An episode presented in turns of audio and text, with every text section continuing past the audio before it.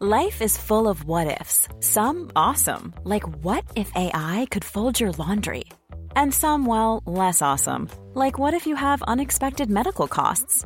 United Healthcare can help get you covered with Health Protector Guard fixed indemnity insurance plans. They supplement your primary plan to help you manage out of pocket costs. No deductibles, no enrollment periods, and especially no more what ifs. Visit uh1.com to find the Health Protector Guard plan for you. Hey, I'm Ryan Reynolds. Recently, I asked Mint Mobile's legal team if big wireless companies are allowed to raise prices due to inflation. They said yes. And then when I asked if raising prices technically violates those onerous two year contracts, they said, What the f are you talking about, you insane Hollywood ass? So to recap, we're cutting the price of Mint Unlimited from $30 a month to just $15 a month. Give it a try at mintmobile.com slash switch. $45 up front for three months plus taxes and fees. Promo for new customers for limited time. Unlimited more than 40 gigabytes per month. Slows. Full terms at mintmobile.com. Burrow's furniture is built for the way you live. From ensuring easy assembly and disassembly to honoring highly requested new colors for their award-winning seating, they always have their customers in mind. Their modular seating is made out of durable materials to last and grow with you. And with Burrow, you always get fast, free shipping. Get up to 60% off during Burrow's Memorial Day sale at burrow.com slash ACAST. That's burrow.com slash ACAST. burrow.com slash ACAST.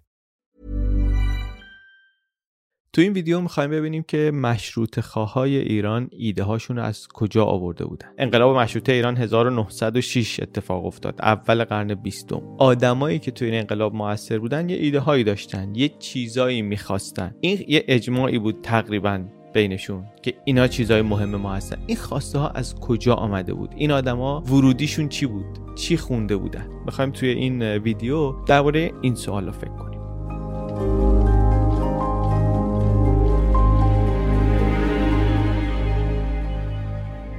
بازه زمانی این ویدیو هم قرن 19 در واقع فاصله بین عهدنامه ترکمانچای تا انقلاب مشروطه. 80 سال تقریبا بین این دو تا سند مهم تاریخ ایران فاصله است ترکمانچای و فرمان مشروطه. می‌خوایم ببینیم که تو این 80 سال کیا کجا داشتن حرف می‌زدن صدا داشتن در جامعه ایران. درباره سیاست درباره اقتصاد درباره مالیه درباره حکومت چی می‌گفتن؟ کی بودن کجا می‌گفتن چطوری می‌گفتن چی می‌گفتن؟ یه مرور کلی می‌خوایم بکنیم نه جامع نه جزئی و تخصصی ولی می‌خوایم یه خورده درباره این سوال کنجکاوی کنیم و تا آخر ویدیو جوابای خوبی هم بهش میدیم واقعا. بیشتر اینا مال دوره ناصرالدین شاه هستن. چون از این 80 سالی که میگیم بین این دوتا سند فاصله است 50 سالش تقریبا ناصرالدین شاه پادشاهه. البته تو این ویدیو ما خیلی با پادشاه ها کار نداریم. ما با حرفا و کارهای بقیه آدما کار داریم. نخبه ها الیت. نخبه هم که میگیم نه اینکه اینایی که مثلا همه فکرای درخشانی داشتن. این این حرف نیست. حتی این این نیست که کارنامه های پاکی اینها داشتن. داریم از صفت های خوبشون نمیگیم. داریم از آدمایی صحبت می‌کنیم که فکر داشتن و اندیشه داشتن یا حاملش بودن که اثر داشت روی راهی که این کشور رفت یا راهی که می‌تونست رفته باشه. رو راهی که می‌تونست بره. این ویدیو درباره بعضی از این آدم هاست باز همشون هم نیستن. بعضی از این آدم ها و منشأ فکری بعضی از این آدم هاست کی بودن؟ چی می‌گفتن؟ کجا می‌گفتن؟ چطوری می‌گفتن؟ یه چیزی هم بگم. وسط این ویدیو اگر احساس کردید یه خورده پراکنده است و اینها صبر کنید. یعنی اگه موضوع براتون جالبه تا آخرش منتظر باشین. تا آخر همراه ویدیو یعنی بیاین. من آخرش یه خلاصه ای ازش میگم. یه چارچوبی به حرف میدم که فکر می‌کنم کمک می‌کنه یه شکل خوبی ماندگاری توی ذهن پیدا بکنه. نامید نشین اگه وسطش دیدین یه خورده پراکنده است. آخرش جمع میشه. خب ایران قرن 19 در ایران هستیم در قرن 19 میلادی. کیا دارن از این حرفا می‌زنن؟ عمدتا بخوایم اینا رو دستبندی کنیم کسایی که حرفهایی برای اصلاح می‌زنن. عمدتا اینا دو جور آدمن دو تیپ آدمن. از همینجا میشه یه حرف مثلا بزرگی زد گفتش که فکر نوسازی و تجدد از دو تا مسیر انگار داشت میامد در ایران. یکی از طرف خارج رفته ها یا از طرف درس خونده ها؟ یکی هم از طرف کسایی که توی نظام کار کرده بودن از درون با تجربه متوجه ایراد ها شده بودن متوجه نقص ها شده بودن. اونایی که خارج بودن به چشم خارج رو دیده بودن یا خونده بودن.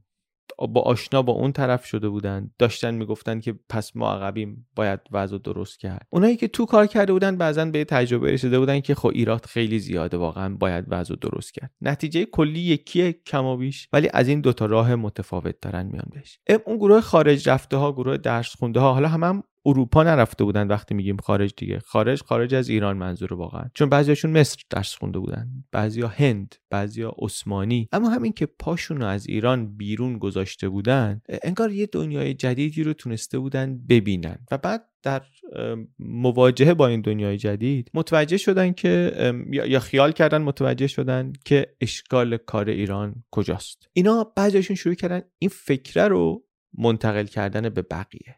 از این چیزی که فهمیده بودن با بقیه حرف زدن. گروه دوم که میگیم اینا اصلا از ایران خارج نشده بودن منتها فهمیده بودن و از خرابه از رو تجربه و از رو تجربهشون صحبت می‌کردن. معمولا مدتی رو توی دم و دستگاه دولتی بودن چند سالی کارهای اداری کردن به تجربه دیدن چقدر گیر و گور هست توی سیستم نمیشه کار انجام بشه و بعد شروع کردن از یه جایی به نوشتن و انتقاد کردن از وضع موجود و راهکار دادن پیشنهاد دادن یا مثلا ایدئالایی درست کردن برای اینکه مسئله ها رو حل کنیم از این وضع بیایم بیرون.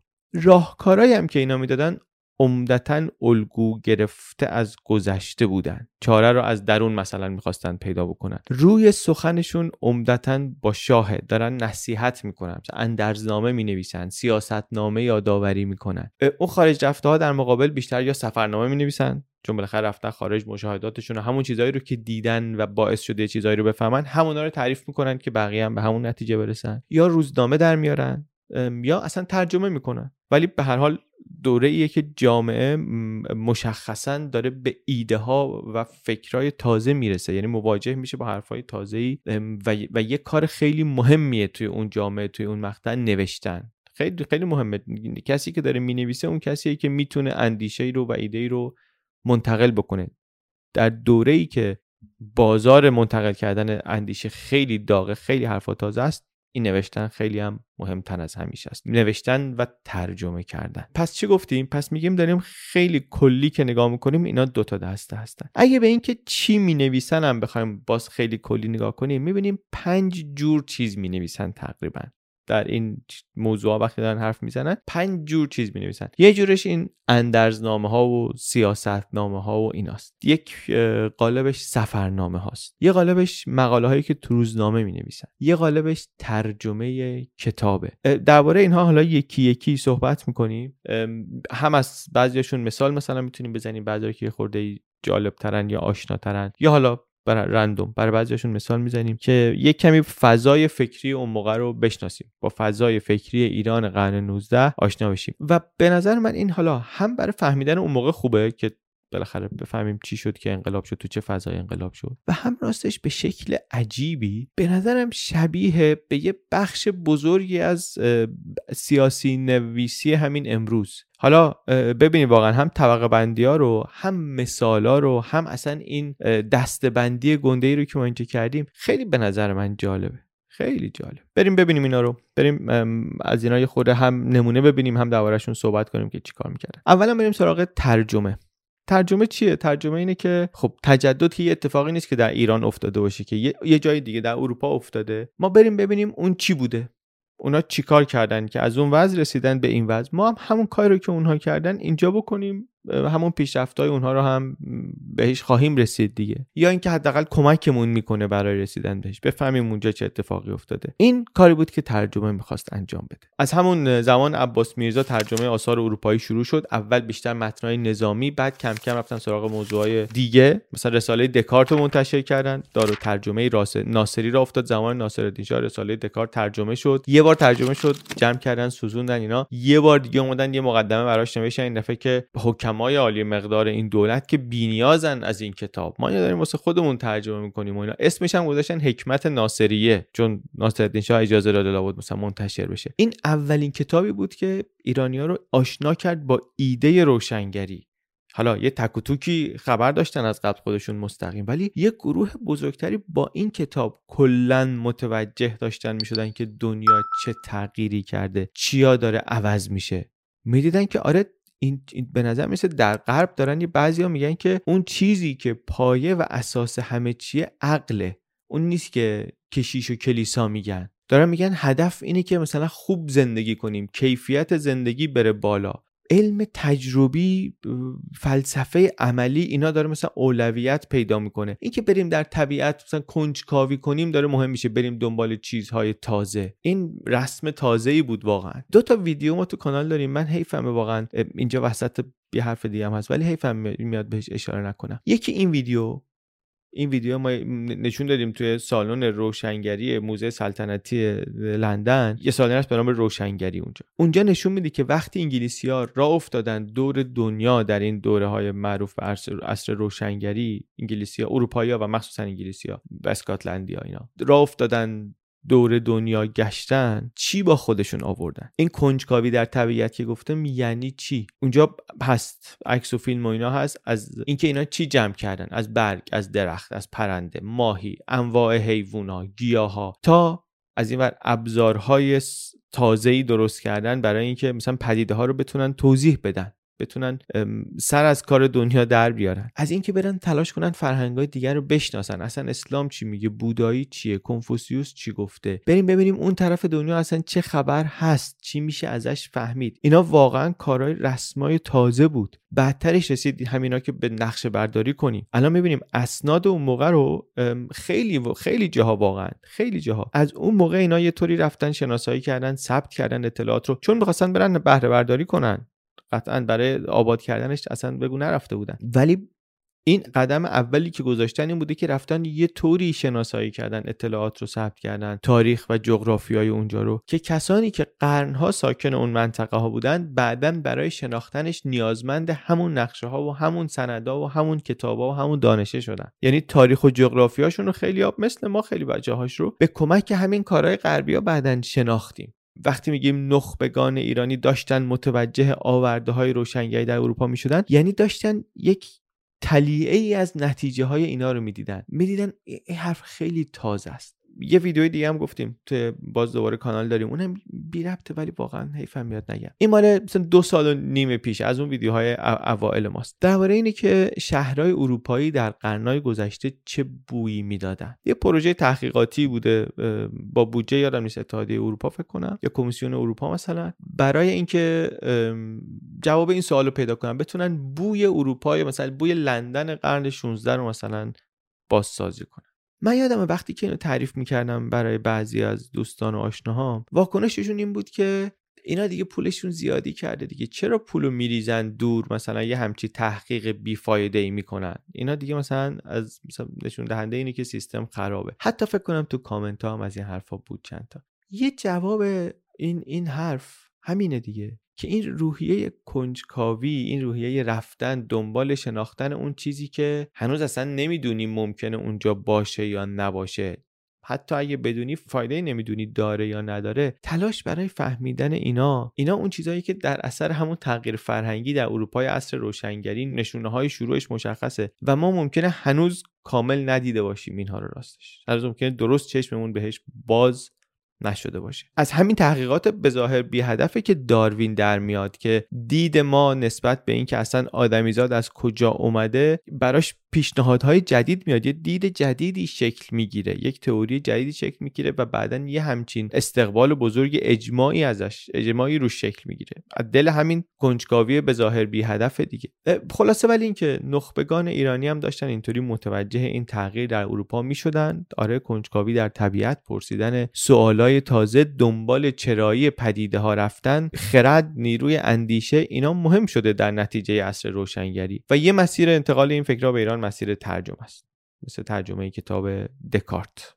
که از اثرگذارترین کتابای عصر روشنگریه که همچی تغییری رو ایجاد کرده. بر همین ترجمه شدنش به فارسی خیلی مهمه. هفت درباره اهمیت ترجمه بود دیگه. همین همین دار و ترجمه ناصری راهی رو باز کرد گروهی از ایرانیا با ایده های دنیای جدید آشنا بشن. یه نمونه دیگه کتاب حقوق ملله. این کتابم به فارسی ترجمه شد. مفاهیمی مثل دولت مثل قانون مثل ملت. این اینا به شکل مدرن دارن برای اولین بار تعریف میشن اصلا به زبان فارسی. ترجمه راه بسیار بسیار مهمی بود. حالا البته البته سر همین ترجمه ها اصلا سر اینکه چقدر این مفاهیم داشتن دقیق منتقل می شدن یا نمی شدن و احتمالا نمی شدن به خاطر اینکه اصلا ذهن و زمینه نخبه ایرانی آشنایی نداشته با این مفهوم بر همین نمی‌تونسته کامل منتقلش بکنه. و بعد این ناقص منتقل شدنش چقدر نقش داشته در ناکام موندن در جامعه در رسیدن بهش.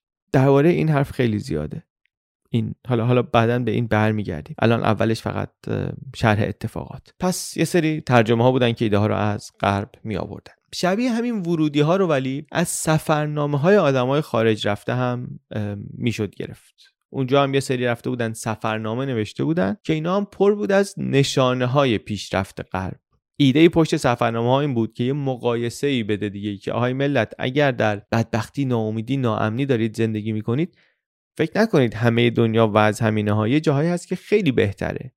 یه جایی هم هست که کمی بهتره. ولی خلاصه خیلی جاها هست که از ما خیلی بهتره. خیلی از آدما در همین عصر حاضر شما همین زمان من و شما دارن خیلی خوشبختتر زندگی می‌کنن. ما تو این دنیا یه کلایی داره سرمون میره. یه جایی کارمون اشتباه عقب موندگی کشور یعنی این دیگه. بعد با این مقایسه توقعی ایجاد میشه. بعد امید هست که جامعه بره دنبال برآورده کردن این توقع و در نتیجه به سمت خوشبخت شدن حرکت کنه خوشبختتر بشه. راضی تر بشه بالاتر بره کیفیت زندگی مردمش دیگه. این بود که در دنیای کم اطلاعات اون موقع این سفرنامه ها واقعا یک پنجره ای بود به دنیای دیگه که آره یه دنیای دیگه هم هست و داره زندگی میشه. اینا سفرنامه ها بود. یه دونه کتاب بود. البته خیلی کتاب مهمی شد. به اسم سفرنامه منتشر شده بود ولی در واقع سفرنامه نبود. اسمش بود سفرنامه ابراهیم بیک ولی در واقع یه ترکیبی از واقعیت و قصه است. یه رمان سجلدیه از کتاب های زاله بود اصلا قبل مشروطه ممنوع بود. سفرنامه ابراهیم بیگ. داستان سفر یکی از خارج به ایران. در واقع داستان یک ایرانی نسل دوم مهاجر ساکن مصر که اصلا ایران رو ندیده دور از وطن بزرگ شده چون باباش تاجر بوده و از باباش درباره ایران یه چیزایی شنیده باباش خیلی عشق وطن بوده و واسه این تعریف کرده و این بچه هم خیلی با علاقه به ایران بزرگ شده. حالا برای اولین بار بعد از اینکه پدرش مرده می‌خواد بره ایران. میره حالا یه خورده جاتر میگم دربارش. میره اوضاع رو می‌بینه می‌بینه خیلی داغونه شروع می‌کنه به انتقاد کردن. کتاب تندیه. کتابش واقعا نسبت به نظام خیلی تند ممنوعش می‌کنن. بعد میگن ملت جمع می‌شدن قاچاقی میخوندن. بعد مثلا اگه در حال خوندن گیرشون مینداختن می‌گفتن که نه ما داشتیم میخوندیم که انتقاد کنیم ازش یه ردیه بنویسیم. حالا وضع کتاب از این نظرها جالبه. خودش هم واقعا فاز جالبی داره قصه. البته کامل نخوندمش میگم. یه بخشایشو خوندم. ولی کامل هنوز نخوندمش. میگه که آره این ابراهیم بیگ شخصیت اصلی که داره سفر میره به ایران خیلی تعصب داشت روی ایران و هر کسی که بد می‌گفت مثلا یکی می‌گفت رشوه می‌گیرن تو ایران مامورا سرباز مثلا پا برهنه از ولایات و فروختن شهرها کثیف شده حماما آبش گندیده است اینا چون آدما میومدن ایران برمیگشتن اینو می‌گفتن. این عصبانی می‌شد دست به یقه می‌شد میزدشون ریششون رو میگه می‌کشید. آدم محترمی بود آدم اهل دعوا نبود. ولی وقتی اینطوری حرف می‌زدن می‌گفت شما بیخود میگین سیاه نمایی می‌کنین اتفاقا خیلی هم ایران آباده اینا. خلاصه این آقا پدرش میمیره. بعد می‌خواد پاشو بره ایران. می‌خواد بره پاشو بره ایران سر راه می‌رسه به استانبول میره خونه رفیق قدیمیش که میشه همین نویسنده این کتاب. اونجا با هم صحبت می‌کنن درباره یه کتابی صحبت می‌کنن که احمد طالبوف نوشته بوده که خیلی گفت اعتقاد کرده بوده که وضع بد و اینا. این ابراهیم بیگ نسل دوم ایرانی وطن ندیده فقط از بابا شنیده. می‌گفت بابا این کتابا چیه؟ اینجا سیاه نمایی می‌کنن. من خودم در جریانم پیشرفت کردن مملکت اینا نمیگن اینا. در محل انکار خلاصه. این حالا ادامه مسیر میده از استانبول میاد میاد میاد به ایران. چون از میرن از شمال هم میاد میرن از آسیای میانه میان پایین. مشهد هم می‌خواد بره اول. میاد هرچی به ایران نزدیکتر میشه نشانه های خرابی وضع مشخص تر میشه هرچی نزدیکتر میشه می‌بینه نه, نه بابا واقعا مثل اینکه وضع خرابه. کم کم شروع می‌کنه به بد گفتن و انتقاد کردن و هی لحنش تندتر و تندتر میشه. بعدم مثلا از سفر برمیگرده فکر کنم آخر کتاب از درد وطن دق می‌کنه میمیره. کتابشو می‌خونین که واقعا پیشنهاد می‌کنم که بخونین خیلی خیلی جذاب واقعا. حالا فکر می‌کنم شاید بعد نماشه خلاصه کتاب رو بگم. اگر فکر می‌کنید که ایده خوبیه که یه ویدیو درست کنیم در مثلا یه ساعت اینا حداقل فکر کنم بشه. من خلاصه یک سفرنامه ابراهیم بیگو بگم کامنت بدین لطفا. یه کسی یعنی کامنت بذاره بعد روش لایک کنیم من, من ببینم که چقدر میخواینش که خلاصه اون کتاب رو بگم بعد من دوارش تصمیم می‌گیرم. مثلا فکر کنم کامنت مثلا 100 تا لایک بخوره منطقیه که بهش فکر کنم. حالا ببینید خودتون کتابشون میشه دید کتابش تو اینترنت هست. حتی فایل صوتیش من دیدم تو یوتیوب هم هست که خونده یه کسی. کاملش هست. ولی خب میگم کاملش زیاده سه جلد کتابه.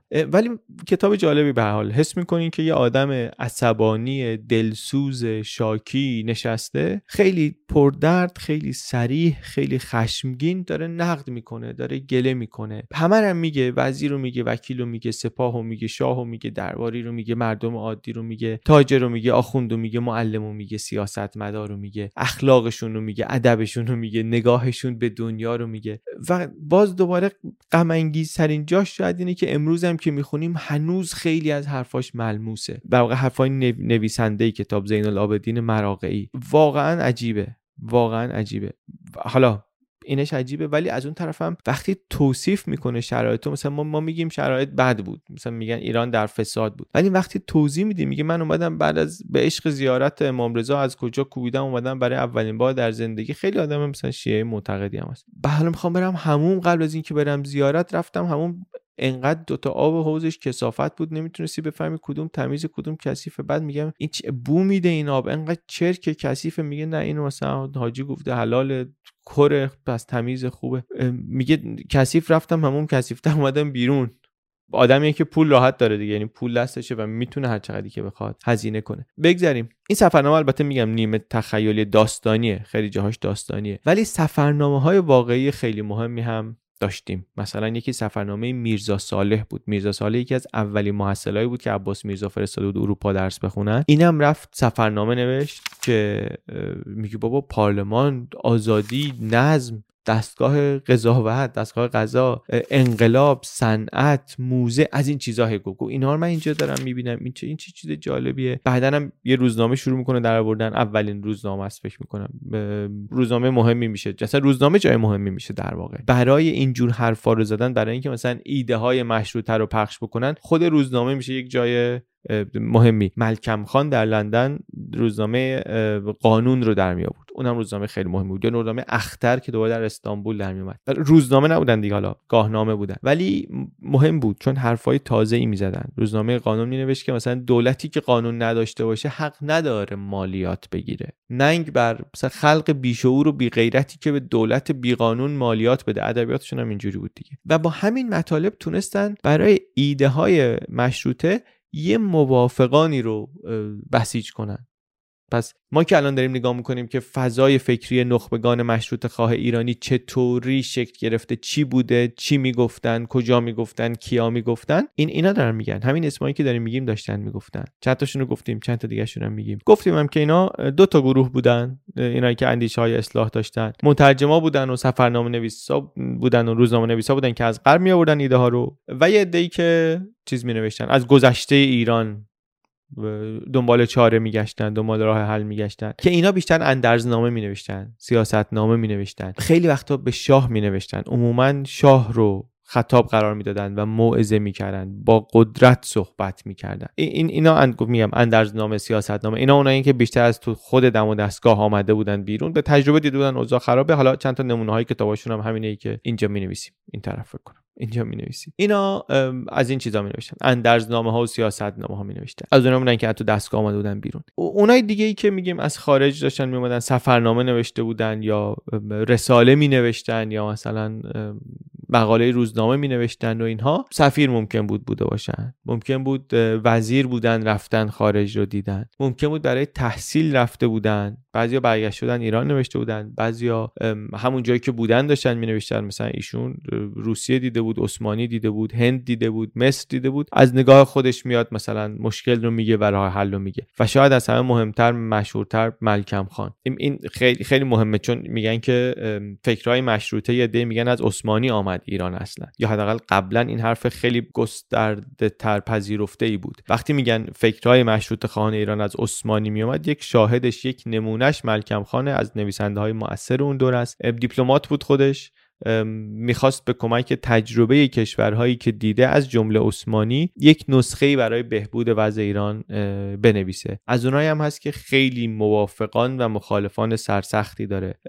هم شدیدا یعنی تمجید میشه هم شدیدا محکوم میشه. و واقعا هم کارهای تمجید لازمی کرده از, از همه مهمتر این که از قانون خیلی صحبت کرده که خیلی حرف مهمی بوده. امروز خیلی صحبت کردن از قانون مهمه شما ببین دیگه اون موقع 120 سال پیش چقدر مهم بوده.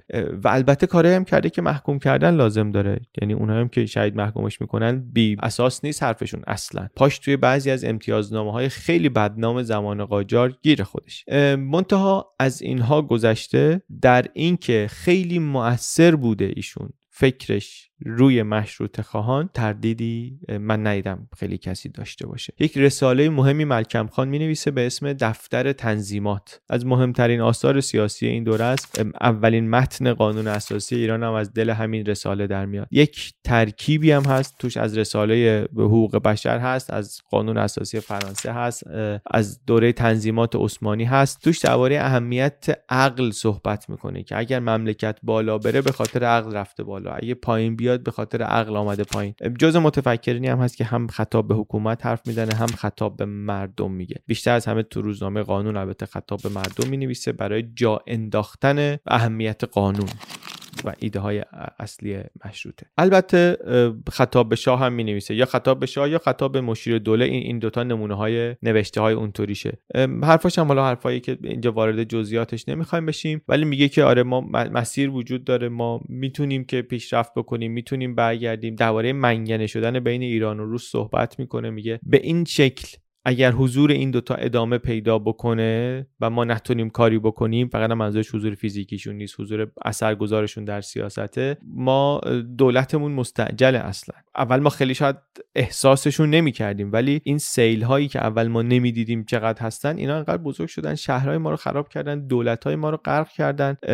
ما فکر می‌کنیم اینا ترقی و پیشرفتشون به خاطر صنعته ولی اصل ترقی اینا کارخونه های صنعتیشون نیست. اون تمدنیه که توش اینو ساختن. اونی که مهمه قانون درباره تفکیک قوا درباره قانون صحبت می‌کنه میگه که یکی باید قانون بذاره یکی قانون اجرا کنه. نمیشه که اینا مثلا هر دو تا یک جا انجام بشه. ملایم و اصلاح طلبی و اینا هم هست. نمیگه شاه نباید باشه. میگه باید قانون داشته باشیم. قانون باید بیان اراده شاهنشاهی و متضمن صلاح عامه خلق باشه. نقش شاه رو در قانون مملکت حذف نمی‌کنه. میاد ولی براش یه تبصره می‌ذاره. تبصرهش همینه که وقتی شاه چیزی رو می‌خواد به عنوان قانون اعلام بکنه باید حواسش باشه صلاح خلق رو توش ببینه. داره توی یه چارچوبی حرف می‌زنه مشخصه دیگه که شاه حرفش رو بپذیره.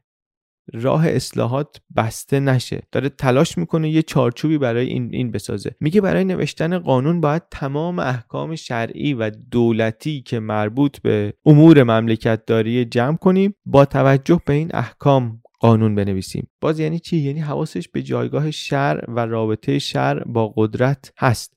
ما وارد تفسیر حرفاش نمیشیم واقعا. خیلی بحث هست که این اشارش به شر اصلا از منفعت طلبیه یا از اینی که مناسبات قدرت رو در جامعه ایران اینطوری فهمیده و تشخیص داده. واقعا هم اینطوری که اولش تو نوشتهاش اونقدری به شریعت بها نمی‌داد. ولی هرچی گذشت بیشتر اشاره کرد به قدرتش و به اهمیت حضورشون در پشت نیروی مشروط خواهی. مثلا فکر کنم اینطوری میشه گفت. بگذاریم. کتابچه واقعا کتابچه جالبیه.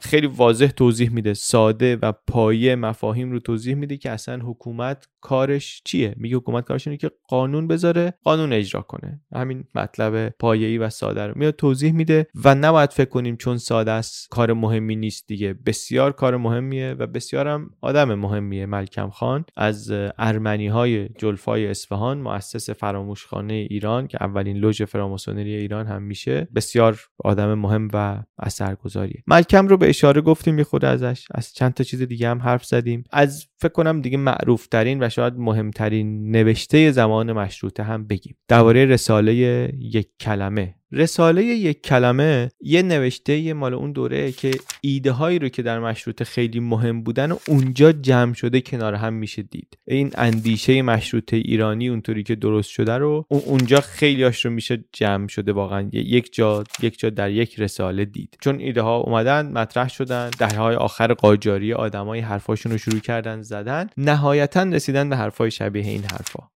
از از معروفترین رساله های نوشته های سیاسی قرن 19 ایرانه و حرفش هم یک کلمه است. میگه راه حل مسئله ما یک کلمه است و اون هم قانونه. شخصیت جالبی هم داره نویسندش میرزا یوسف خان تبریزی. داره فرانسه می نویسه رساله رو وقتی داره می نویسه یعنی فرانسه است. خودش هم می‌دونه که داره چه سند مهمی می نویسه برای یک کسی نوشته بود توی نامه که کاری دارم می‌کنم که منافعش از وضع الفبا بیشتره. خیلی داستان عجیبی هم تعریف می‌کنه که من پیشرفت اینا رو دیدم و خلاصه خواب دیدم و کی بهم به گفت و رفتم از کی پرسیدم و این حرفا. خلاصه تهش این که مشکل ما قانونه. اون اون چیزی که باعث پیشرفت اینها شده یک کلمه است و اون هم قانونه. بعد به اینجا بسنده نمی‌کنه دیگه. میاد 19 تا از اصول قانون اساسی فرانسه رو ترجمه می‌کنه و یکی یکی توضیح میده. بعدم میگه ما همه اینا رو خودمون داریم. ما همه اینا رو تو قرآن داریم بهش عمل نمی کنیم برای هر 19 تا است برای تک تکشون آیه میاره حدیث میاره. و اصلا اون حقوق عامه فرانسه میگه در از حقوق عامه مسلمونا بوده. که خب در مقابل حرف آدمی مثل آخوندزاده است که میگه میگه که روح اسلام اصلا با تمدن نمی‌خونه.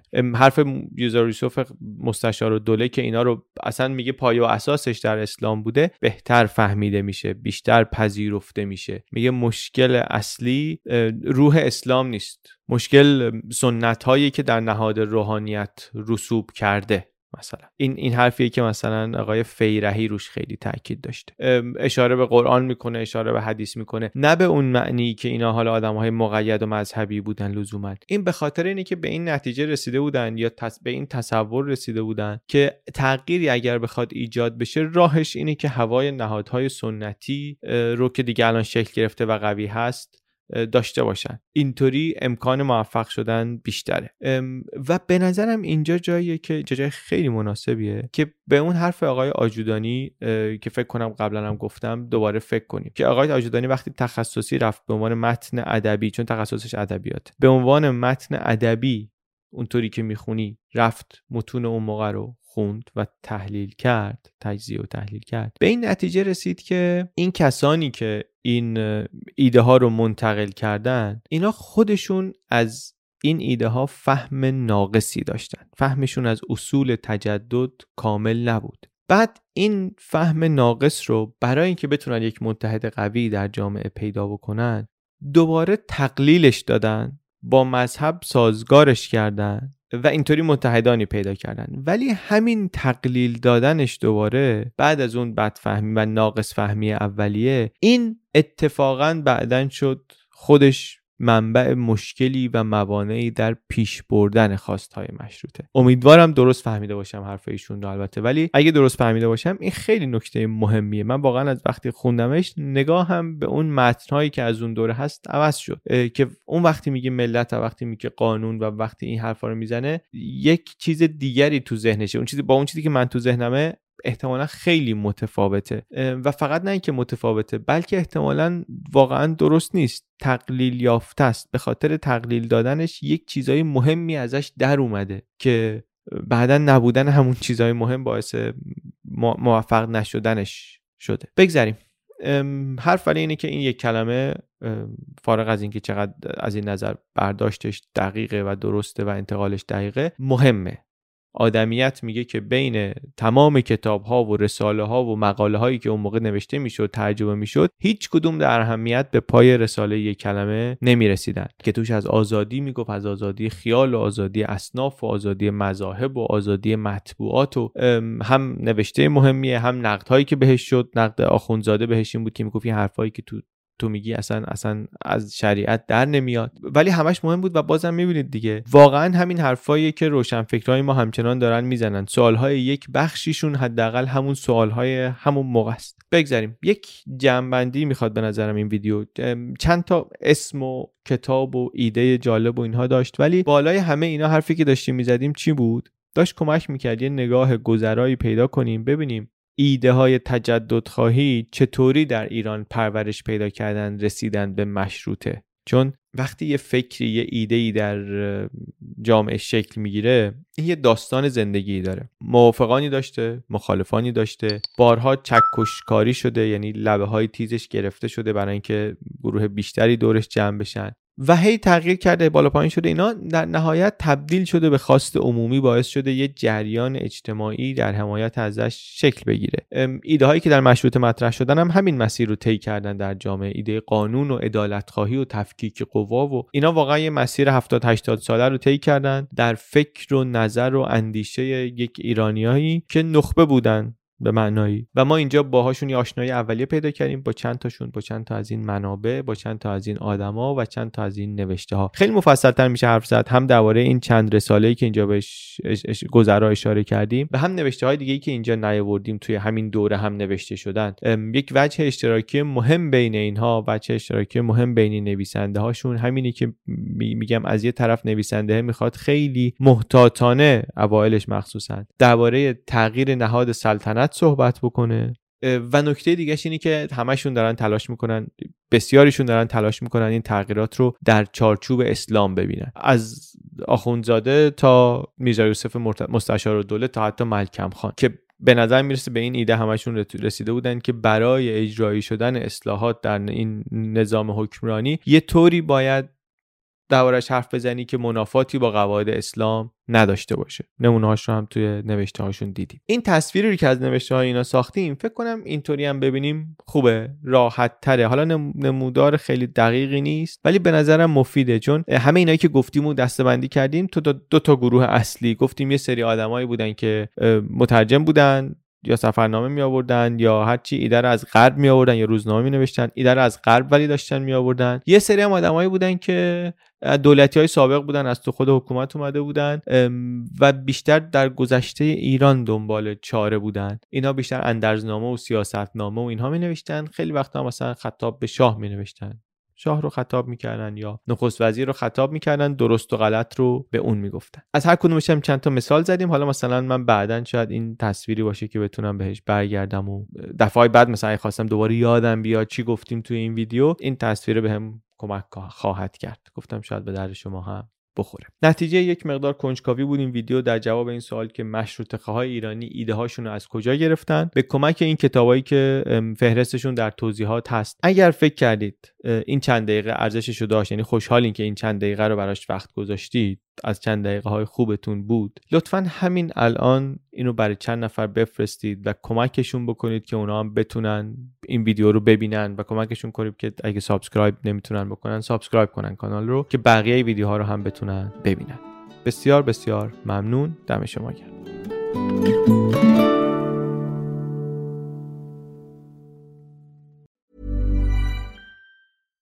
Deserves the best, and there's no better place to shop for Mother's Day than Whole Foods Market. They're your destination for unbeatable savings, from premium gifts to show-stopping flowers and irresistible desserts. Start by saving 33% with Prime on all body care and candles. Then get a 15-stem bunch of tulips for just $9.99 each with Prime. Round out Mom's menu with festive rosé, irresistible berry chantilly cake, and more special treats. Come celebrate Mother's Day at Whole Foods Market. Hey, it's Danny Pellegrino from Everything Iconic.